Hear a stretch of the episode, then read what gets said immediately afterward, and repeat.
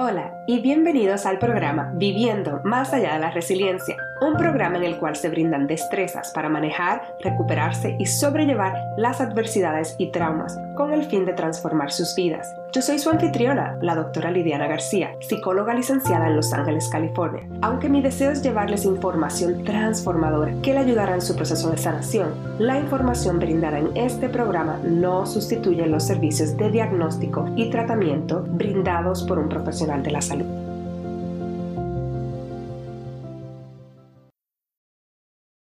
Hola a todos y a todas, bienvenido a otro episodio de Viviendo más allá de la resiliencia. En el día de hoy tengo el placer y el honor de entrevistar a una de mis compañeras, que fue compañera de trabajo también. Ahora es colega, pero en ese momento fue compañera de trabajo hace como casi 10 años. Así estamos hablando ahorita en el de inglés y nos sentimos, por lo menos yo me siento vieja pensando en eso. Estamos joven todavía, estamos joven. Estamos joven, estamos joven. Sí, su nombre es Elizabeth Ruiz y ella es una terapeuta licenciada acá en el sur de Los Ángeles. Bienvenida. Gracias por tenerme, Lidiana. Estoy feliz de estar aquí. Sí, gracias por estar. Y en el día de hoy vamos a estar hablando sobre promoviendo la resiliencia durante la etapa preescolar y cuando hablamos de la etapa preescolar hablamos de la edad de los 3 a 4 años aproximadamente. Así que, Elizabeth, si nos puedes hablar un, poquito de ti, del trabajo que haces y de cómo manejas cuando con tus hijos, que también tienes niños chiquitos.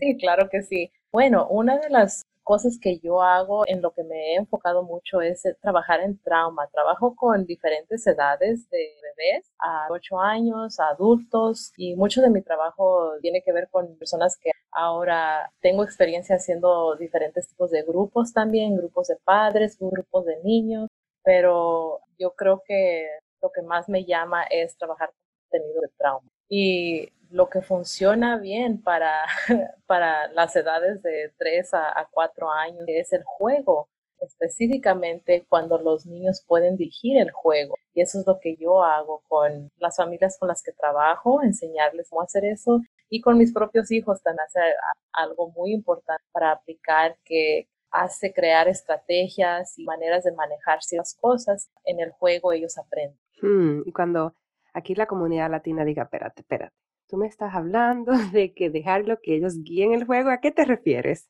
Sí, entonces lo que significa es dejar que ellos inventen lo que el tema se va a jugar y uno como el, adulto seguir el juego de ellos, no decir, no, no, no, no, de esta manera no va a ser, lo vamos a hacer como yo, como yo quiero. No, permitir que los niños, los pequeños puedan hacer eso porque están creando muchas cosas positivas al poder hacer eso. Sí, y quizás para un papá diga, ay, los juegos que quiere jugar el niño es que sí, hero o qué sé yo, pero es bien importante porque no solamente, se, o sea, también se sienten vistos, se sienten que son importantes y le estamos dando ese chance de que, de que tomen iniciativa.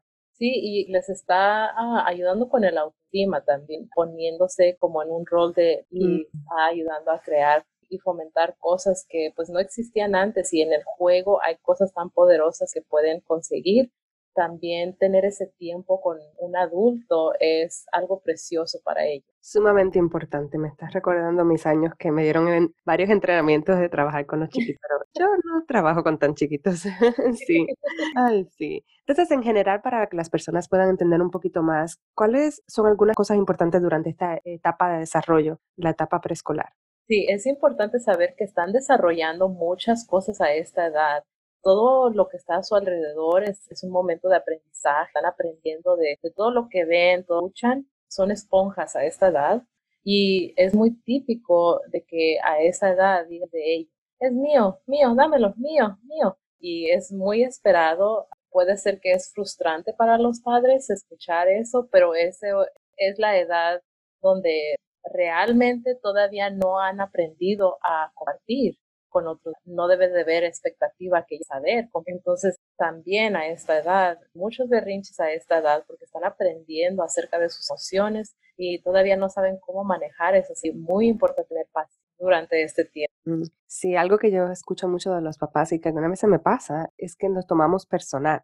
Tomamos como si es hacia nosotros, que nos están faltando el respeto. Sí, sí es cierto, porque eso es algo que escucho mucho que, oh, pues ellos saben que estoy ocupado haciendo esto y luego de repente se ponen a tener berrinches o cualquier cosa y no, no es algo que ellos a propósito lo están haciendo, oh, voy a hacer este berrinche en este momento. No se trata de eso. Ellos todavía no han aprendido a expresar sus emociones, expresar qué es lo que buscan, qué quieren. Entonces, no es algo que los papás deben de tomar como lo está haciendo contra mí. Sí, eso puede liberar tanto, nada más por un segundo. Piense eso, no lo está haciendo en contra de mí a propósito.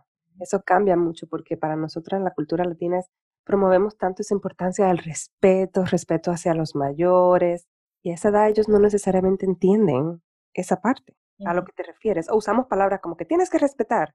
Y para un niño de tres años es... ¿Qué significa? Sí. Sí, muy importante. ¿Cuáles son algunas cosas que los padres podemos hacer como para ayudar a que los niños aumenten esa resiliencia y puedan manejar mejor sus emociones y mejorar su conducta y todo eso?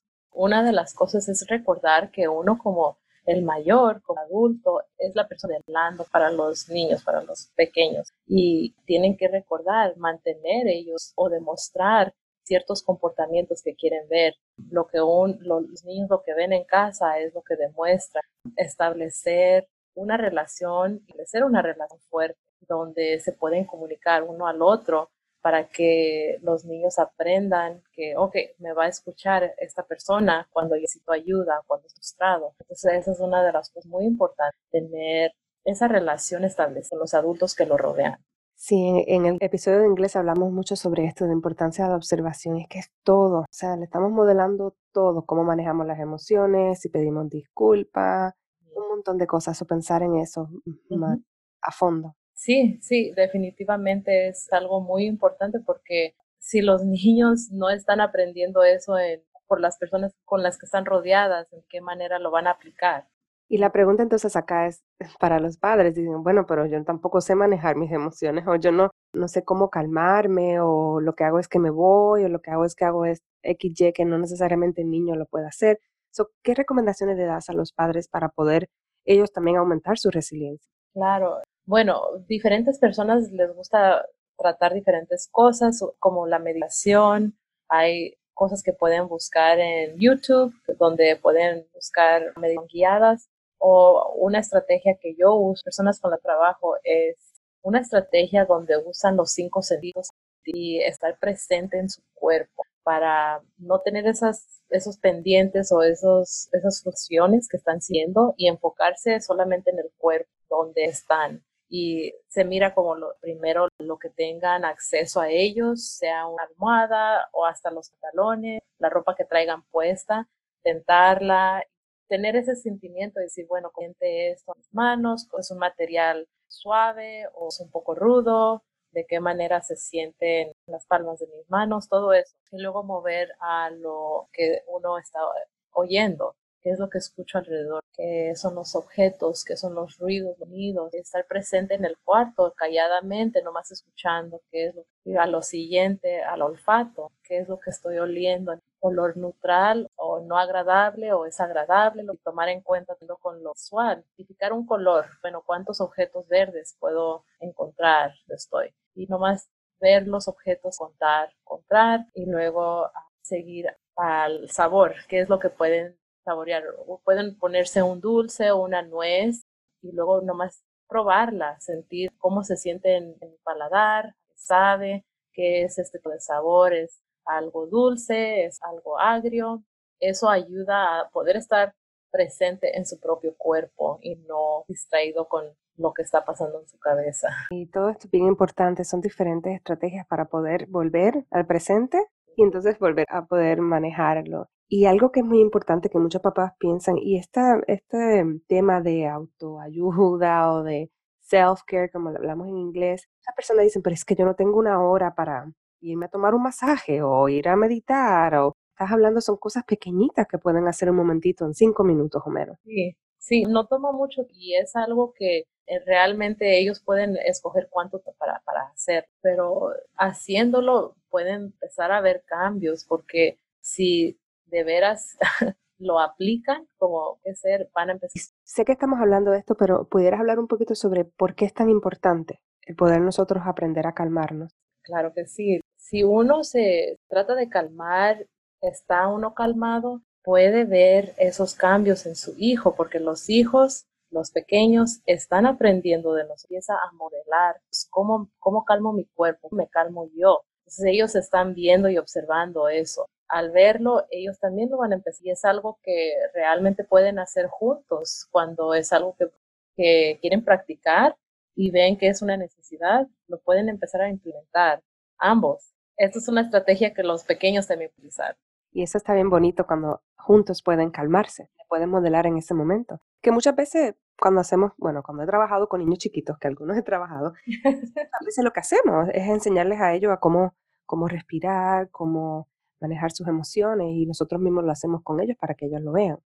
Definitivamente. Y volviendo al juego, ¿tienes algunos juegos así en particulares que sientes que ayudan a crear esa conexión, aparte de dejarles que jueguen solos? O sea, me refiero si, si tienes, si usas en, tu oficina algún juego en particulares para con los niños chiquitos. Sí, es una buena pregunta. Tengo varios. Uno de los juegos que les gusta usar mucho es el Kinetic Sand, donde ellos utilizan, es una arena que es casi como plastilina, pero es arena. Les ayuda mucho con lo táctil, cuando frustrados lo agarran de cierta manera. O también la plastilina también tiene el mismo efecto. Esas son dos cosas que les gusta utilizar hay otros niños que les gusta mucho el arte, les gusta dibujar y de esa manera se expresa por parte de sus dibujos. Y luego hay otros que les gusta construir con Legos. a muchos les gusta poder construir propias versiones de lo que ven en la tele o los juegos que en casa. ¿Y qué pasa cuando un niño se pone a jugar violento? ¿Cómo el papá puede o la mamá puede entonces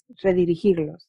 Buena pregunta. So, ¿Estás diciendo si se enojan durante el juego o nomás son agresivas. Más bien, estaba pensando más bien, pues como estamos hablando de cómo dejar que los niños sean los que inicien y sean los protagonistas del juego y uno ah, simplemente, si, el niño se está poniendo como agresivo en el juego, ¿cómo, cómo entonces hacer? Oh, claro, entonces lo que yo veo haciendo algo pues sería, ah, oh, muy frustrado, veo que le estás pegando a ese juguete y parece que estás, yo voy a tratar de calmarme porque eso me pone a mí un poco ansiosa si estoy viendo eso casi quiero hacer lo mismo, pero me quiero relajar yo. Respirar profundamente, eso ayuda mucho. Entonces, inhalar y exhalar. Bueno, ¿qué estaba pasando? Yo me pregunto por qué empezaría a sentirse frustrado. Y eso abre las puertas para que expresen, oh, no estoy frustrado, a mí me gusta que se peguen o es que tal y tal persona enojar.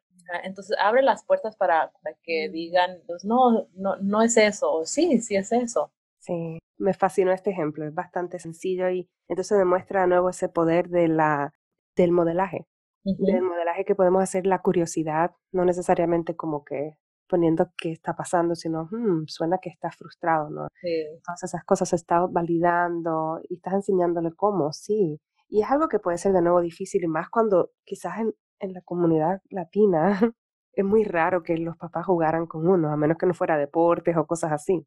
Sí, sí, tienes mucha razón en eso. Entonces, muchas veces lo que tengo que hacer es enseñarle a papás cómo jugar. O hubo instantes pequeños donde tuvieron esa oportunidad, pero en realidad se ve mucho, especialmente el, cuál es el juego. Entonces, ellos empiezan a dirigir el juego y, a hacer su propio juego, ¿verdad? Cuando tenemos que permitir que los pequeños dirijan el juego, pero de todos modos abre las puertas para esa y establecer esa relación entre ambos. Muy bonito. Gracias. Y en términos ya para ir terminando, ¿qué recursos puedes recomendarle a, a la audiencia? Sí, entonces uno de los recursos que tiene disponibilidad en diferentes lenguajes, en diferentes lenguajes en español, se llama Center for the Developing Child, Harvard University, y allí hay videos, hay uh, panfletas, hay en inglés, en español. Muy buen recurso porque así pueden accesarlo y pueden tener toda la información. Entonces, en términos para las personas poder conseguirte, contactarte.